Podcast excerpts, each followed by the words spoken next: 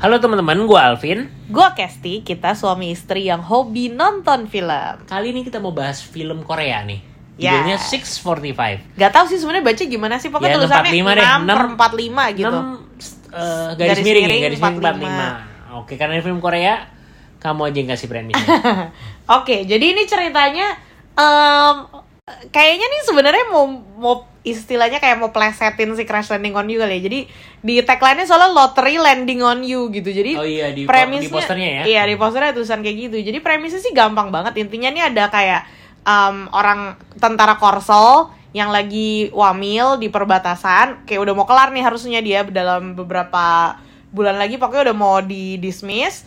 Terus suatu hari dia nggak sengaja nemu tiket lotre. Ternyata tiket lotrenya tuh menang gitu dan kalau menang itu kan duitnya kalau di sana gede banget ya kayak kalau di situ bilangnya berapa m lah gitu. 6 juta dolar pokoknya 6 US. juta dolar US nah jadi eh, dia udah kayak wih kesenangan nih bentar lagi dia mau keluar dia bisa cairin lah intinya gitu nah masalah terjadi saat ketika dia lagi di perbatasan itu eh itu lotre ke bawah angin persis kayak cerita Crash Landing on You ke Korea Utara nah dari situlah ceritanya dimulai teman-teman Hmm. bener-bener kayak Crash Landing on You tapi ini versi eh, mengejar karcis lot- lotre gitu Iya, gitu-gitu.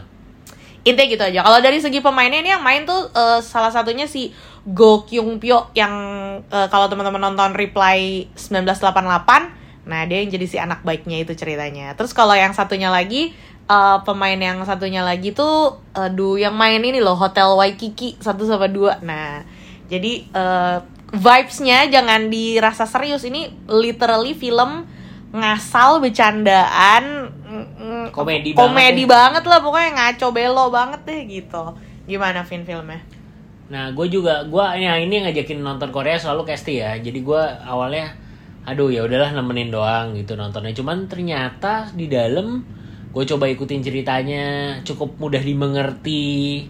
Terus lama-lama ngakak-ngakak juga sih. Filmnya bener-bener lucu sih. Ngakak banget ya, kayak lah, banget ngakak gitu. ada dua adegan mungkin gue hitungnya. Bukan em, banyak yang lucu, cuman maksudnya di dua adegan ini tuh gue paling puncak eh, ketawanya sih. bener-bener Ini tuh mungkin teman-teman kalau nonton juga wah gila sih kocak sih. Gue gue tuh susah sebenarnya susah bisa ketawa ya. Kalau casting nggak usah ditanya deh di bioskop tuh kayaknya ketawanya paling keras tuh kayaknya tuh. Dan cuma kalau gue sih tapi ada dua adegan ini puncak banget sih gue ketawanya kocak sih kocak ya. Filmnya Iya. kocak. Bener, jadi kalau gue sebenarnya udah denger-dengar beberapa review dari teman-teman kan katanya ngakak nih kocak banget film hiburan-hiburan gitu nah jadi kayak wah pas nih weekend ada waktunya boleh deh coba kita tonton dan ternyata emang geblek banget gitu jadi kayak literally nih film kagak usah pakai dipikir pakai logika lah. Bener ditonton dan nikmati aja geblek banget.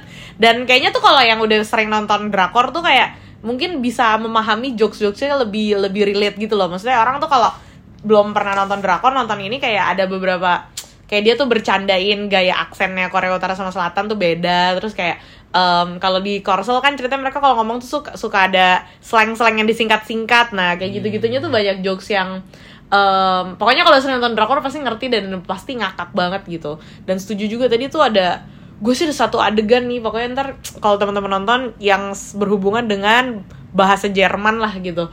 Itu Ya, gue itu adegan yang eh, itu yang ngakak banget ya. ngakak banget sih. itu gue ketawa sampai literally keluar air mata gila bener dan kayaknya sebioskop emang ngakak semua gitu tadi ya. Dan Iya, iya, iya. sepanjang nonton ya bener-bener ngakak-ngakak sih bener-bener hiburan gitu. Dan Nah, hebatnya tuh mereka tuh nggak berusaha untuk lucu ya. bener sih. Maksudnya serius banget. Jangan eh, actingnya nggak sok konyol, nggak sok slapstick gitu. so berusaha bikin orang yang nggak slapstick nggak berusaha banget untuk bikin orang ketawa. Mereka bermain dengan serius tapi memang adegannya digarap Iya. lucu. Gitu. Jadi bener-bener serius yang iya itu bener-bener kayak mereka serius real banget gitu. Mereka bukan yang kayak eh gue mau Sok-sok buat lo ketawa lebay lo gitu gue mau ya, buat lo ketawa lo nggak gitu Jadi serius banget. adegannya memang digarap dengan seserius mungkin yang sak- sampai saking seriusnya tuh kita jadi ngakak gitu loh. Kayak Iya, iya, gila iya, kali iya, ini iya. serius banget ngakak gitu. Nah jadi eh, apa ya?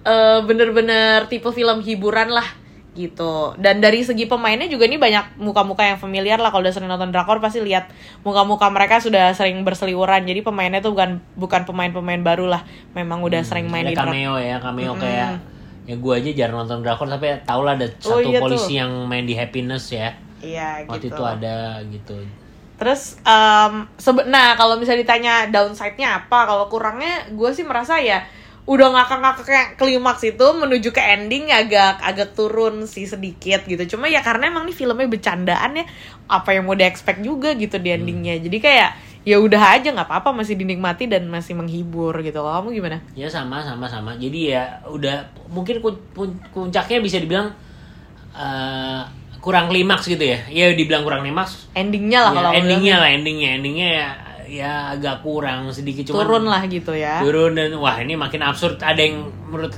menurut gue sih tadi oh ini makin ada agak absurd nih gitu ada adegan itulah Ya, ya pokoknya ya, nggak ya. bisa gue bahas di sini. Cuman tapi oke lah tetap intinya ini film yang bisa eh, menghibur gue lah.